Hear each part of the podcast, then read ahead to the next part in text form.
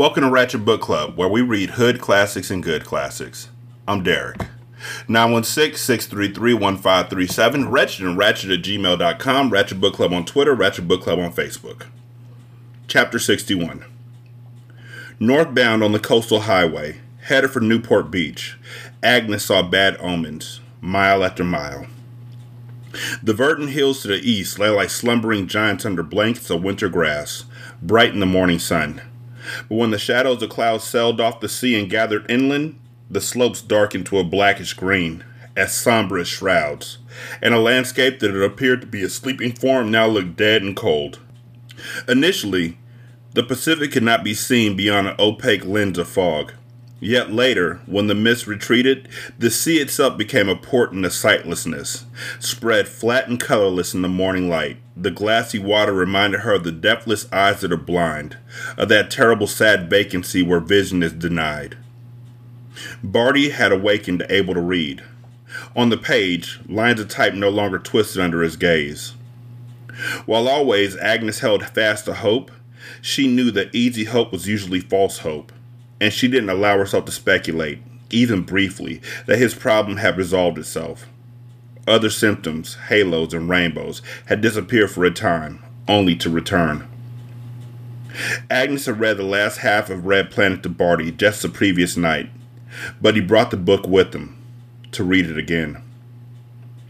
Although to her eyes the natural world had an ominous cast this morning, she was also aware of its great beauty she wanted Barty to store up every magnificent vista, every exquisite detail.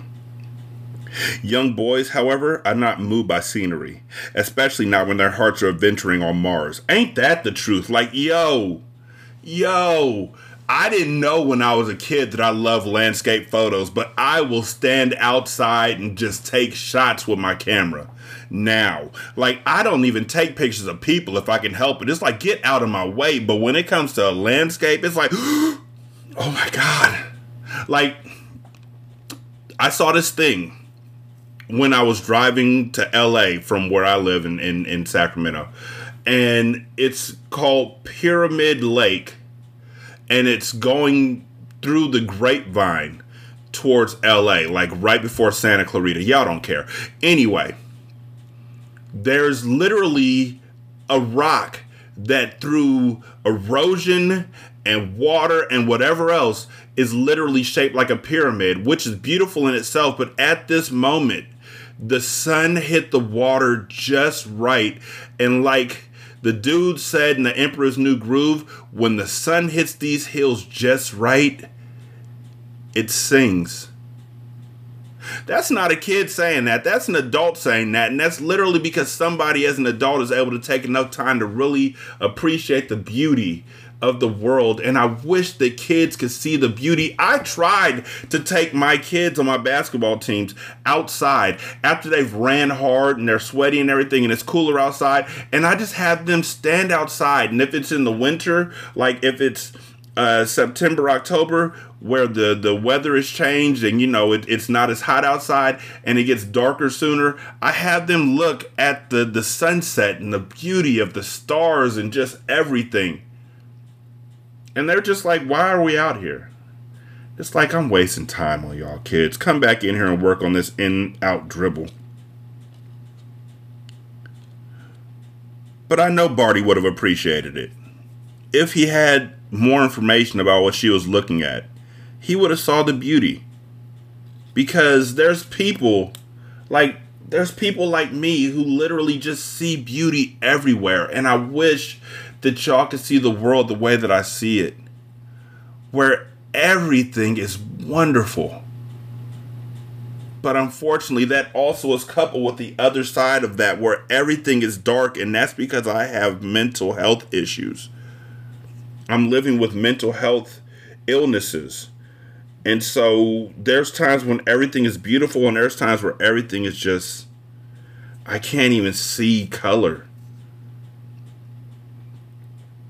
But I know Barty. That's my guy. If he could have, he would have saw beauty too. He would have. She she should have pointed it out to him. I think. I think Agnes should have pointed it out. Barty read aloud as Agnes drove, because she enjoyed the novel only for page 104. He wanted to share with her the exploits of Jim and Frank and their Martian companion, Willis. Though she worried that reading would strain his eyes, worsening his condition, she recognized the irrationality of her fear. Muscles don't atrophy from use, nor eyes wear out from too much seeing. That's why if you share information, I was talking with somebody yesterday, and I know, I know y'all want to get to the story. I'm sorry, I'm in a talkative mood today. I was talking to somebody yesterday who was talking about teaching and how when you learn something, you should not keep it to yourself because it benefits no one else. It's not like once you give it away, you're not giving knowledge, you're not giving it away. You can't lose it. You're just sharing it with somebody. That's why I'm reading these books. I'm sharing this with y'all. I'm not losing what I have. I'm not giving it away to y'all. I'm not going to be able to not see it anymore. I just want y'all to feel how I feel. And sometimes I want y'all to see what I see. And this is the one way that I can show y'all what I see or read to y'all what I see. That's the beauty of this show. I just realized that. For me, yeah, it has a different meaning. But to y'all, I just want y'all to see what I see. And that's why I want y'all to get involved on Twitter and talk back to me and let me know what y'all see when y'all hear these parts. Like if you gotta pause it and, and, and type up a quick tweet or something, that's fine. Just let me know what y'all see. Because I see beauty in these pages. And I hope that in my words I'm establishing a universe for you that you can see the beauty. I hope y'all saw the vistas. I hope y'all saw the the the sun.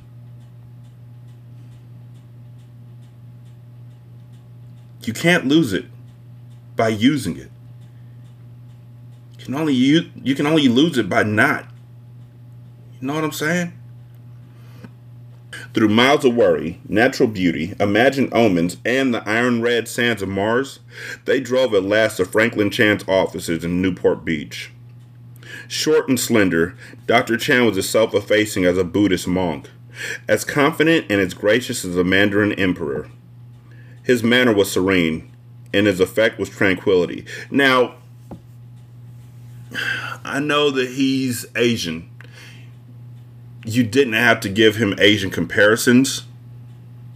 I feel like there's other ones that could have been thought of, but I feel where you're coming from, and it does make sense. But looking at it now, I'm like, you know, the comparisons didn't have to be A to A, you know. For half an hour, he studied Barty's eyes with various devices and instruments. Thereafter, he arranged an immediate appointment with an oncologist, as Joshua Nunn had predicted. When Agnes pressed for a diagnosis, Dr. Chan quietly pleaded the need to gather more information. After Barty had seen the oncologist and had additional tests, he and his mother will return here in the afternoon to receive a diagnosis and counseling and treatment options. Agnes was grateful for the speed with which these arrangements were made, but she was also disturbed.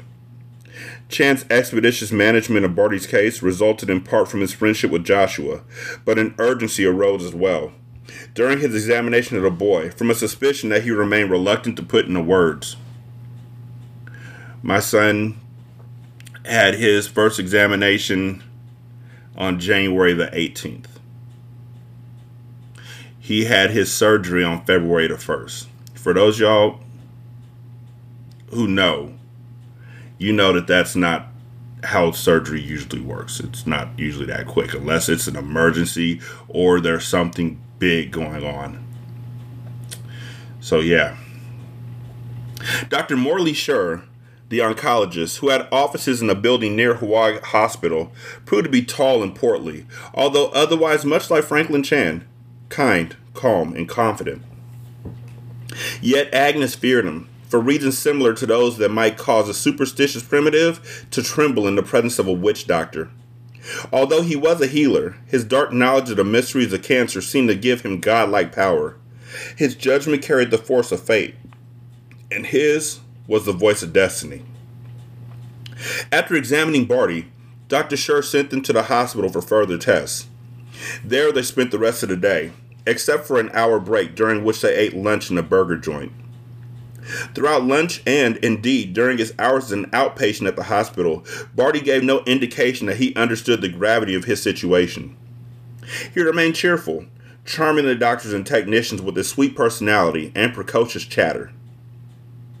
In the afternoon, Dr. Sher came to the hospital to review test results and to re examine Barty.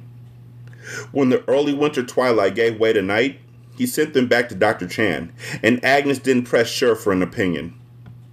All day she had been impatient for a diagnosis, but suddenly she was loath to have the facts put before her.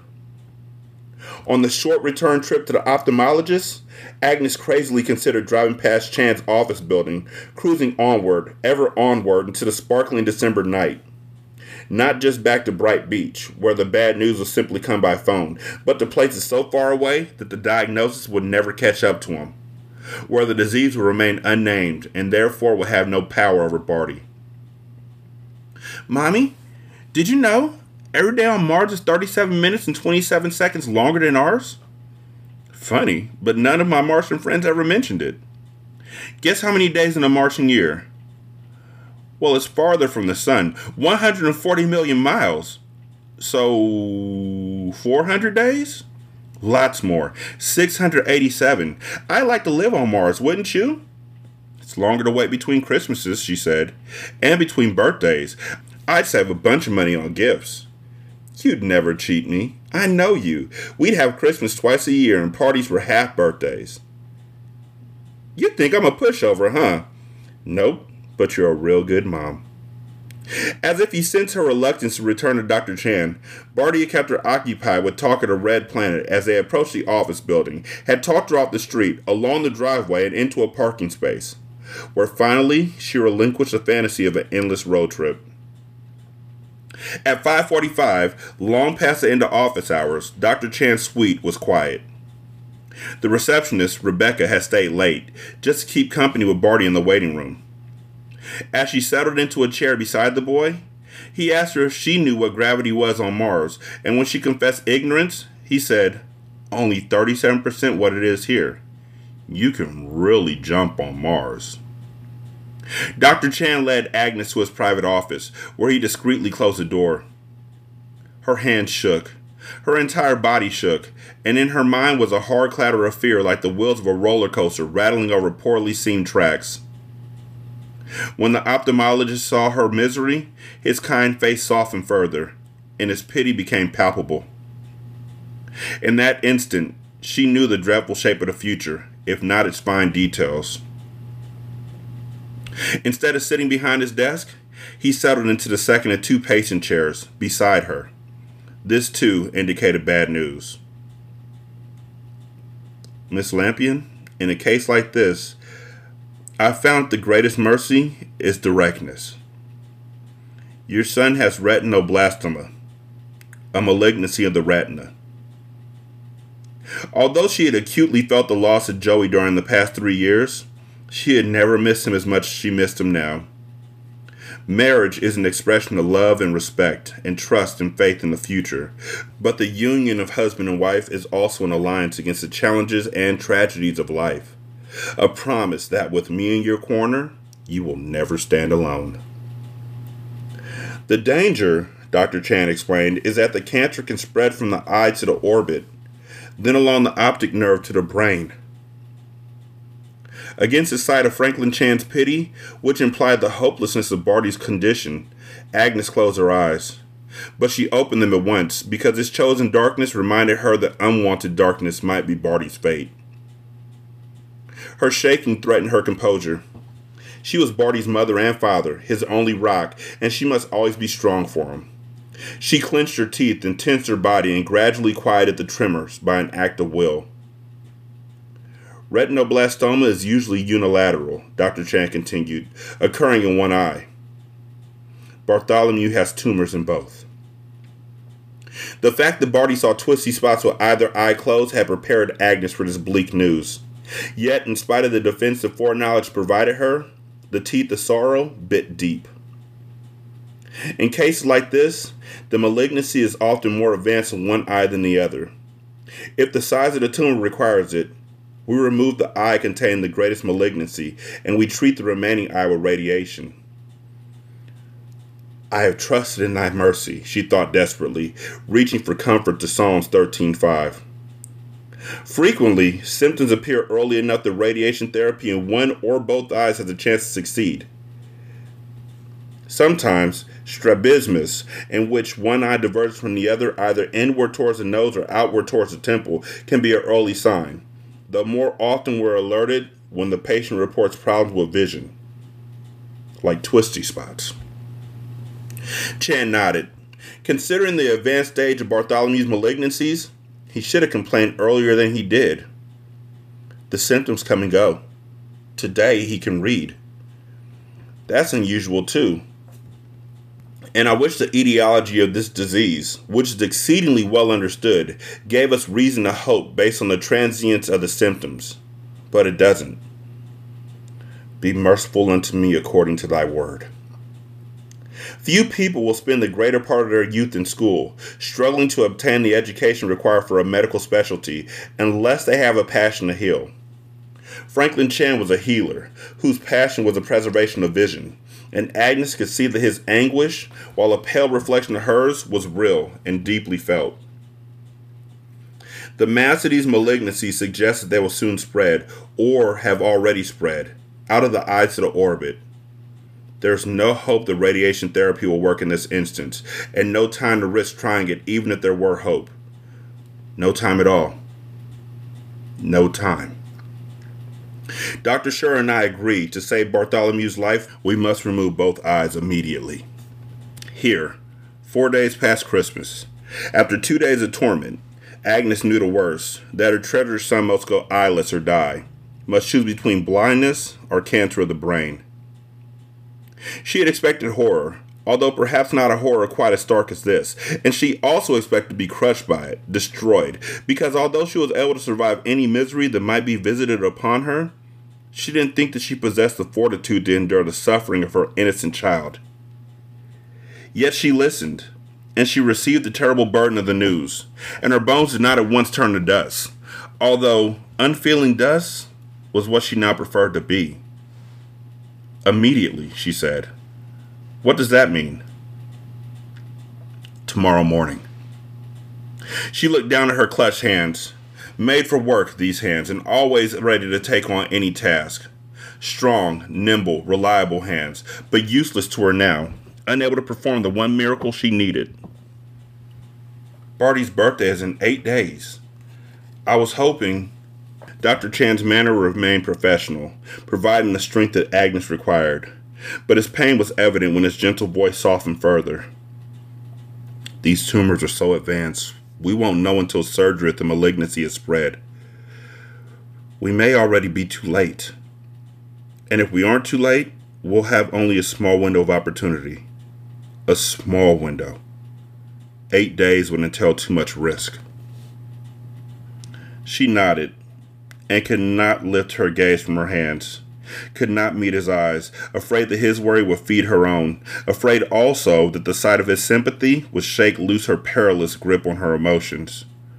After a while, Franklin Chan asked, Do you want me with you when you tell him? I think just me and him. Here in my office? All right. Would you like time by yourself before I bring him to you?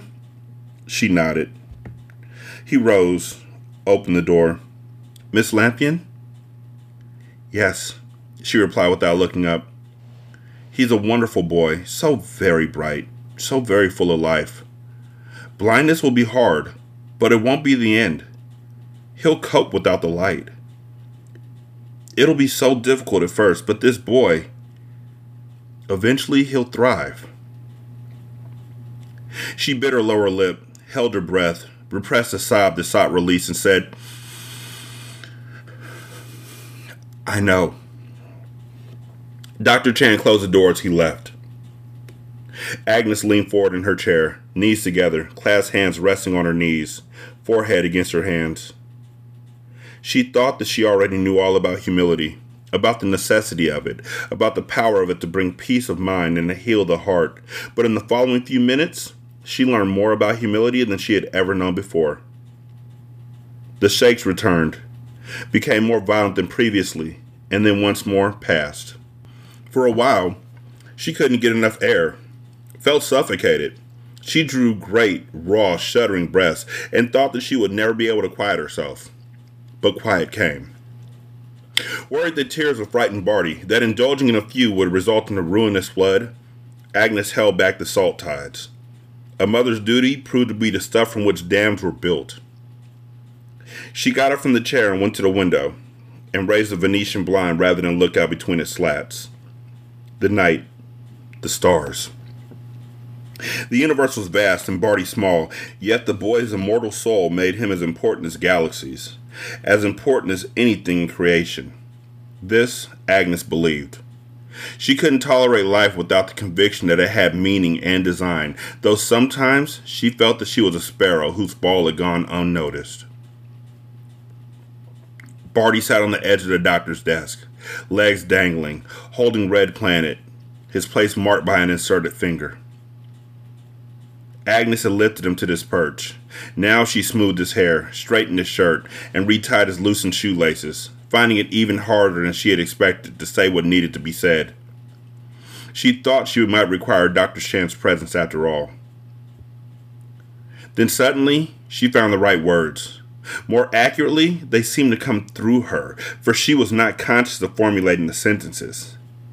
The substance of what she said and the tone in which she said it were so perfect that it seemed almost as though an angel had relieved her of this burden by possessing her long enough to help her son understand what must happen and why. Barty's math and reading skills exceeded those of most 18 year olds, but regardless of his brilliance, he was a few days shy of his third birthday. Prodigies were not necessarily as emotionally mature as they were intellectually developed, but Barty listened with sober attention, asked questions, and then sat in silence, staring at the book in his hands, with neither tears nor apparent fear. At last he said, Do you think the doctors know best? Yes, honey, I do. Okay. He put the book aside on the desk and reached for her. Agnes drew him into her arms and lifted him off the desk and embraced him tightly, with his head on her shoulder and his face nestled against her neck, as she held him when he was a baby. Can we wait until Monday? he asked. Some information she had withheld from him that the cancer might have already spread, that he might die still even after his eyes were removed, and that if it hadn't yet spread, it might soon do so. Why Monday? she asked. I can read now. The twisties are gone. They'll be back. But over the weekend, maybe I could read a few last books. Heinlein, huh? He knew the titles that he wanted Tunnel in the Sky, Between Planets, Starman Jones. Carrying him to the window, gazing up at the stars, the moon, she said, I'll always read to you, Barty. That's different, though. Yes. Yes, it is. And it is. Because me reading to y'all, I don't know what y'all see. But when you read to yourself, you get into this beautiful zone where you just fall into that world, fall into that place where nothing else matters. Heinlein dreamed of traveling to far worlds. Prior to his death, John Kennedy had promised the men would walk on the moon before the end of the decade. Barty wanted nothing so grand, only to read a few stories, to lose himself in the wonderful private pleasure of books, because soon each story would be a listening experience only, no longer entirely a private journey. His breath was warm against her throat, and I want to go back home to see some faces. Faces? Uncle Edom, Uncle Jacob, Aunt Maria. So I can remember faces after, you know. The sky was so deep and cold. The moon shimmered and the stars blurred, but only briefly, for her devotion to this boy was a fiery furnace that tempered the steel of her spine and brought a drying heat to her eyes. Without Franklin Chan's full approval, but with his complete understanding, Agnes took Barty home. On Monday, they'll return to Hoag Hospital, where Barty will receive surgery on Tuesday. The Bright Beach Library was open until 9 on Friday evening. Arriving an hour before closing, they returned the Heinlein novels that Barty had already read and checked out the three that he wanted. In a spirit of optimism, they borrowed a fourth, Podkayne of Mars. In the car again, a block from home, Barty said, Maybe you could just not tell Uncle Edom and Uncle Jacob until Sunday night. They won't handle it real well, you know? She nodded. I know. If you tell them now, we won't have a happy weekend. Happy weekend. His attitude amazed her, and his strength in the face of darkness gave her courage. At home, Agnes had no appetite, but she fixed Barty a cheese sandwich, spooned potato salad into a dish, added a bag of corn chips and a Coke, and served this late dinner on a tray in his room, where he was already in bed and reading Tunnel in the Sky. Edom and Jacob came to the house, asking what Dr. Chan had said, and Agnes lied to them. There are some test results that we won't have until Monday, but he thinks Barty's going to be all right. If either of them suspected that she was lying, it was Edom. He looked puzzled, but he didn't pursue the issue. She asked Edom to stay in the main house so Barty wouldn't be alone while she visited Maria Gonzalez for an hour or two. He was pleased to oblige, settling down to watch a television documentary about volcanoes, which promised to include stories about the 1902 eruption of Mount Pelee on Martinique, which killed 28,000 people within minutes, and other disasters of colossal proportions. She knew Maria was home, waiting for a call about Barty. The apartment above Alina's Fashions could be reached by a set of exterior stairs to the back of the building. The climb had never before taxed Agnes and Elise, but now it took away her breath and left her legs trembling by the time she reached the top landing. Maria looked stricken when she answered the doorbell, for she intuited that a visit, instead of a call, meant the worst.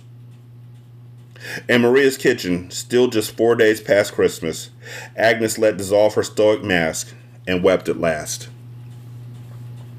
Later, at home, after Agnes sent Edom back to his apartment, she opened a bottle of vodka that she had bought on the way back from Maria's. She mixed it with orange juice in a water glass.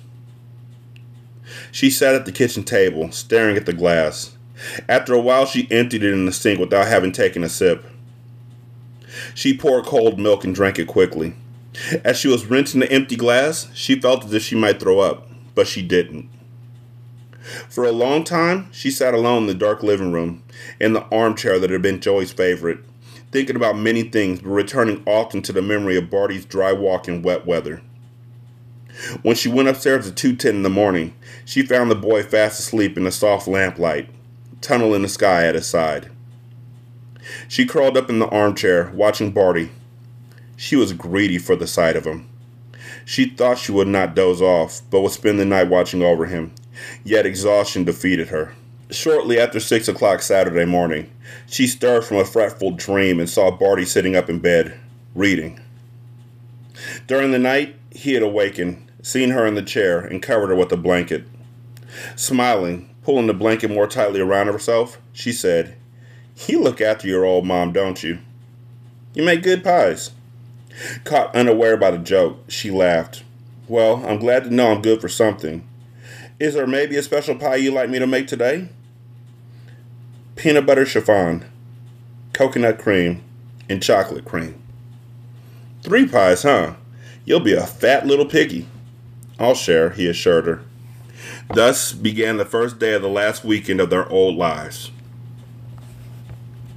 Maria visited on Saturday, sitting in the kitchen, embroidering the collar and cuffs of a blouse while Agnes baked pies.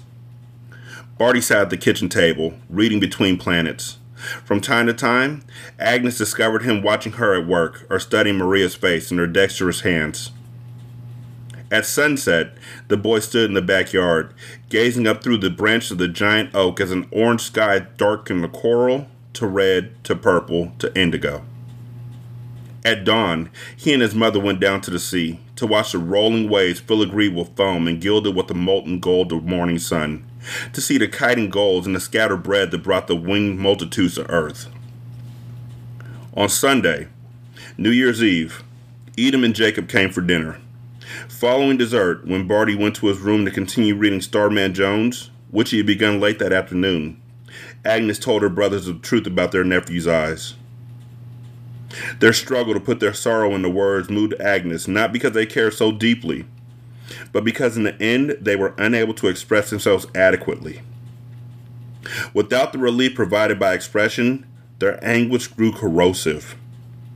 Their lifelong introversion left them without the social skills to unburden themselves or to provide solace to others. Worse, their obsessions with death and all its many means and mechanisms had prepared them to expect Barty's cancer, which left them neither shocked nor capable of consolation, but merely resigned.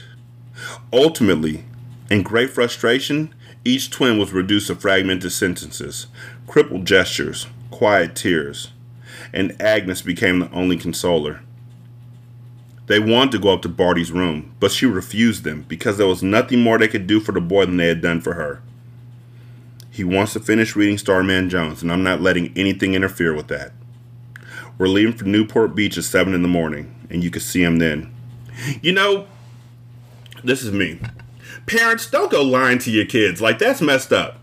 That's messed up. I'm not talking about like cancer and stuff like that. I'm not talking about this at all. I'm talking about when I was a kid and we used to go on long road trips, and I was like 9, 10, 11, 8. I love to read. And we'd be on these long road trips, and there was a light in the back that you could turn on. And my parents told me that if you turn that light on at night, the cops will pull you over and arrest them. So that's why I wasn't allowed to turn that light on and read a book. And so I had to sit bored, stupid, or playing my Game Boy, which for you young folks back there in the back did not have a backlight to it. There was no color to a Game Boy. There was nothing but black and white against a gray screen. So you couldn't play it at night. But I wanted to because I wasn't allowed to read a book because I couldn't turn on the lights. So I had to wait for the street lights to pass and try and do a move real quick and then pause. I was literally 35 when I found out that you could leave the light on and read. Or you could leave that light on and you wouldn't get arrested. I didn't even call my parents out about that when it wouldn't even have been worth it. My mom would have been like, I don't remember saying that. Now, it would have been it. Shortly past 9 o'clock, an hour after Edom and Jacob had gone, Barty came downstairs, book in hand. The twisties are back. For each of them, Agnes put one scoop of vanilla ice cream in a tall glass of root beer, and after changing quickly into their pajamas, they sat together in Barty's bed, enjoying their treats, while she read aloud the last 60 pages of Starman Jones. No weekend had ever passed so quickly, and no midnight had ever brought with it such dread.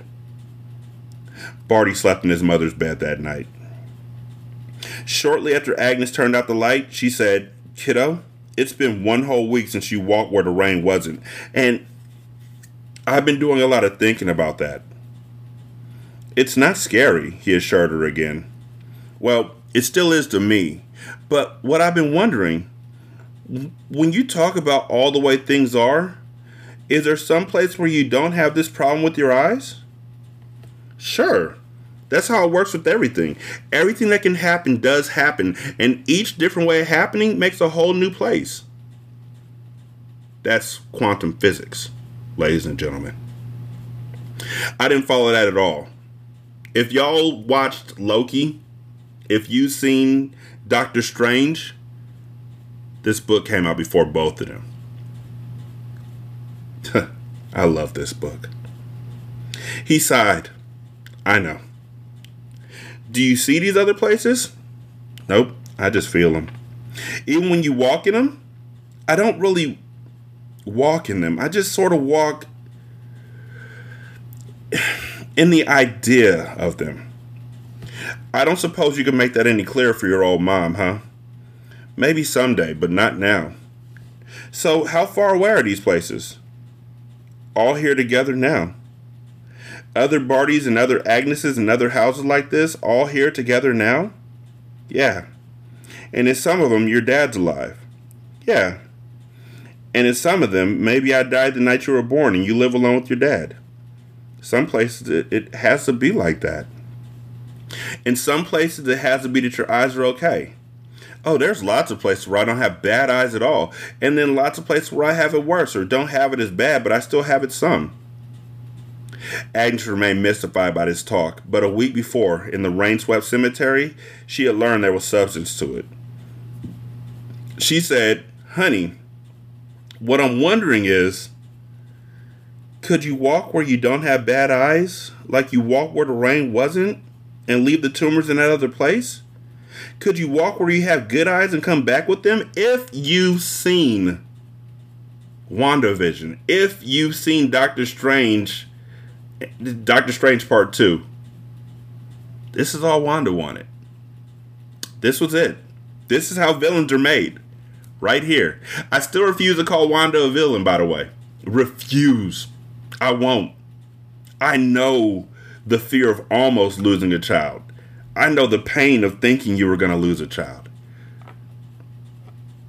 Nope. I just want to reiterate, and I know that this is a book podcast, but I just want to reiterate she lost her family, her brother, her life, her husband in a very short span of time. I wonder sometimes what the timeline of Marvel movies is because it feels like um, Battle of Age of Ultron and Infinity War were really close together.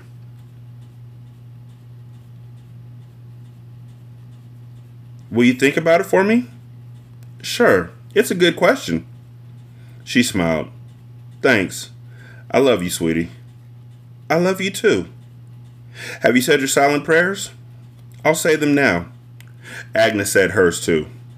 She lay beside her boy in the darkness, gazing at the covered window, where the faint glow of the moon pressed through the blind, suggesting another world thriving with strange life, just beyond a thin membrane of light. Murmuring on the edge of sleep, Barty spoke to his father in all the places where Joey still lived. Good night, Daddy.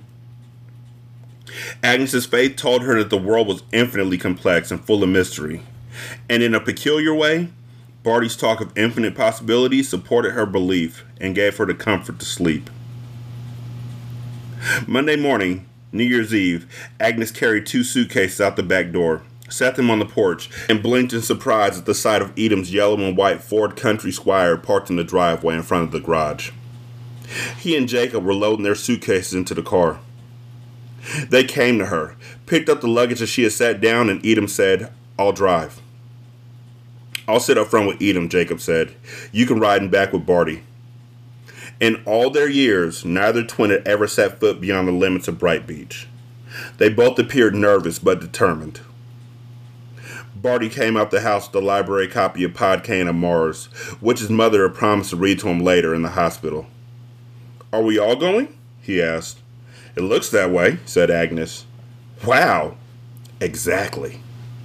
In spite of major earthquakes pending, explosions of dynamite hauling trucks on the highway, tornadoes somewhere churning, the grim likelihood of a great dam bursting along the route, freak ice storms stored up in the unpredictable heavens, crashing planes and runaway trains converging on the coastal highway, and the possibility of a sudden violent shift in the Earth's axis that will wipe out human civilization, they risk crossing the boundaries of Bright Beach and travel north into the great unknown, a territory strange and perilous.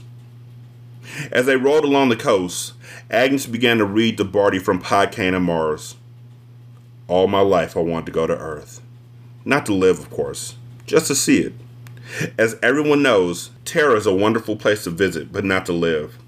Not truly suited to human habitation. In the front seat, Edom and Jacob murmured agreement with the narrator's sentiments. Monday night, Edom and Jacob booked adjoining units in a motel near the hospital. They called Barty's room to give Agnes a phone number and to report that they had inspected 18 establishments before finding one that seemed comparatively safe. In regard for Barty's tender age, Dr. Franklin Chan had arranged for Agnes to spend the night in her son's room in the second bed, which currently wasn't needed for a patient. For the first time in many months, Barty didn't want to sleep in the dark. They left the door of the room open, emitting some of the fluorescent glow from the hallway. The night seemed to be longer than a Martian month. Agnes dozed fitfully, waking more than once, sweaty and shaking, from a dream in which her son was taken from her in pieces. First his eyes, then his hands, then his ears, his legs. The hospital was eerily quiet, except for the occasional squeak of rubber soled shoes on the vinyl floor of the corridor. At first light, a nurse arrived to perform preliminary surgical prep on Barty. She pulled the boy's hair back and captured under a tight fitting cap. With cream and a safety razor, she shaved off his eyebrows. When the nurse was gone, alone with his mother as they waited for the orderly to bring a gurney, Barty said, Come close. She was already standing beside his bed. She leaned down to him. Closer, he said. She lowered her face to his. He raised his head and rubbed noses with her. Eskimo. Eskimo, she repeated. Barty whispered. I know, I know, I know that this is a um you know what, I'm I'm not gonna do it. But I have to, he's three. The Great North Pole Society and Not Evil Adventurers is now in session. All members present, she agreed. I have a secret. No member of the society ever violates a secret confidence, Agnes assured him.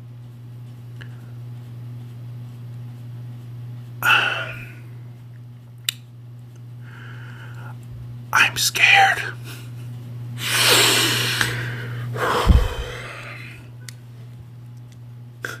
Throughout, I, I've read this book twice a year for many, many years, and I've never cried.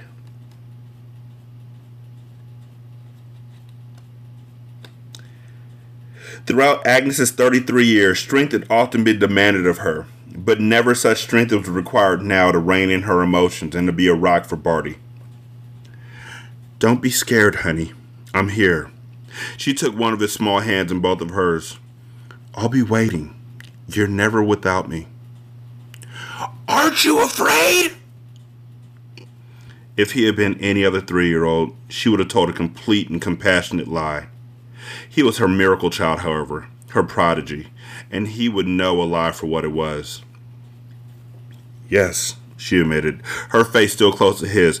I'm afraid, but Dr. Chan is a fine surgeon, and this is a very fine hospital. How long will it take? Not long. Will I feel anything? You'll be asleep, sweetie. Is God watching? Yes, always. It seems like he isn't watching. He's here as sure as I am, Barty. He's very busy with a whole universe to run, with so many people to look after, not just here but on other planets like you've been reading about. I didn't think of other planets. Well, with so much on his shoulders, he can't always watch us directly, you know, with his fullest attention every minute. But he's always at least watching from the corner of his eye. You'll be all right. I know you will. The gurney, one wheel rattling, the young orderly behind it, dressed all in white, and the nurse again. Eskimo, whispered Barty. Eskimo she replied. This meeting of the North Pole Society and Not Evil Adventurers is officially closed. She held his face in both hands and kissed each of his beautiful jeweled eyes. You ready? A fragile smile. No. Neither am I, she admitted. So let's go. This feels so much like talking to Kid Awesome. The orderly lifted Barty onto the gurney.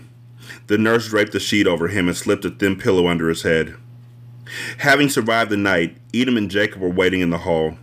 Each kissed his nephew, but neither could speak. The nurse led the way, while the orderly pushed the gurney from behind Barty's head.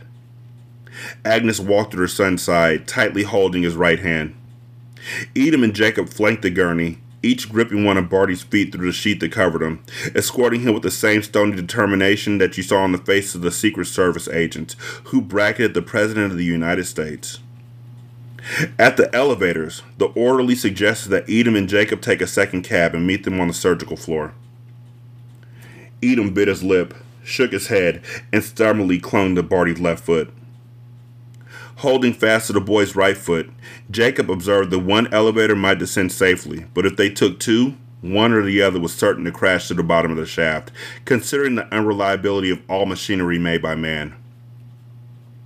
The nurse noted that the maximum weight capacity of the elevator allowed all of them to take the same cab, if they didn't mind being squeezed a little. They didn't mind, and so down they went in a controlled descent that was nevertheless too quick for Agnes. The door slid open, and they rolled Barty corridor to corridor, past the scrub sinks to a waiting surgical nurse in a green cap, mask, and gown. She alone affected his transfer into the positive pressure of the surgery. As he was wheeled headfirst into the operating room, Barty raised off the gurney pillow. He fixed his gaze on his mother until the door swung shut between them. Agnes held a smile as best she could, determined that her son's final glimpse of her face would not leave him with a memory of her despair. With her brothers, she adjourned to the waiting room, where the three of them sat drinking vending machine coffee, black, from paper cups. It occurred to her that the knave had come, as foretold by the cards on that night long ago. She had expected the knave to be a man, with sharp eyes and a wicked heart, but the curse was cancer, and not a man at all. Since her conversation with Joshua Nunn the previous Thursday, she had more than four days to armor herself for the worst. She prepared for it as well as any mother could while still holding on to her sanity. Yet, in her heart, she wouldn't relinquish hope for a miracle. This was an amazing boy, a prodigy, a boy who could walk where the rain wasn't, already himself a miracle, and it seemed that anything might happen. That Dr. Chan might suddenly rush into the waiting room, surgical mask dangling from his neck, face aglow, with news of a spontaneous rejection of the cancer. And in time, the surgeon did appear, bearing the good news that neither malignancy had spread to the orbit and optic nerve but he had no greater miracle to report. On January 2nd, 1968, four days before his birthday, Bartholomew Lampion gave up his eyes so that he might live, and accepted a life of blindness with no hope of bathing in light again until, in his good time, he left this world for a better one. 916-633-1537, Wretched and Ratchet at gmail.com, Ratchet Book Club on Twitter, Ratchet Book Club on Facebook. Leave a review on Spotify. Uh, you can also leave a review on Podchaser. Copy and paste that into the Apple Podcast app, and then copy and paste that into the Good Pods app. You can donate to the show on patreon.com slash single simulcast or on buymeacoffee.com slash sscast or on the Good Pods app. Uh, you can... Uh, leave a tip in the tip jar.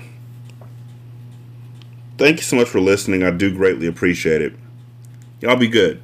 I'm going to holler at you later. Peace.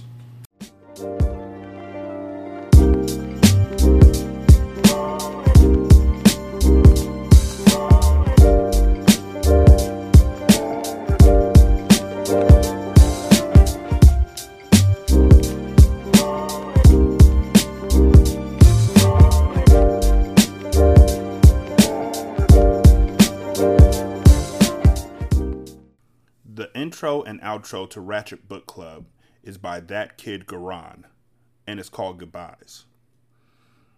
You can email him at tkgbeats94 at gmail.com for more information on how to lease this beat. This is Single Simulcast. While Americans overwhelmingly support the right of an individual to make their own decisions about abortion, unfortunately, that right is no longer protected everywhere in the U.S. The Supreme Court overturned Roe v. Wade on June 24th. Abortion is a basic health care need for the millions of people who can become pregnant. Everyone should have the freedom to decide what's best for themselves and their families, including when it comes to ending a pregnancy. This decision has dire consequences for individual health and safety and could have harsh repercussions for other landmark decisions. Restricting access to comprehensive reproductive care, including abortion, threatens the health and independence of all Americans. Even if you live in a state where abortion rights are upheld, Access to safe medical procedures shouldn't be determined by location, and it shouldn't be the privilege of a small few. You can help by donating to local abortion funds. To find out where to donate for each state, visit uh, donationsforabortion.com. That's the number four, not spelled out. If you or someone you know needs help, or if you want to get more involved, here are five resources. 1. Shout Your Abortion is a campaign to normalize abortion. 2. Don't Ban Equality is a campaign for companies to take a stand against abortion restrictions. 3. Abortion.cafe has information about where to find clinics. 4. PlanCpills.org provides early at home abortion pills that you can keep in your medicine cabinet. And 5. Choice.crd.co has a collection of these resources and more. You can also find links to all these resources at podvoices.help. I encourage you to speak up, take care, and spread the word.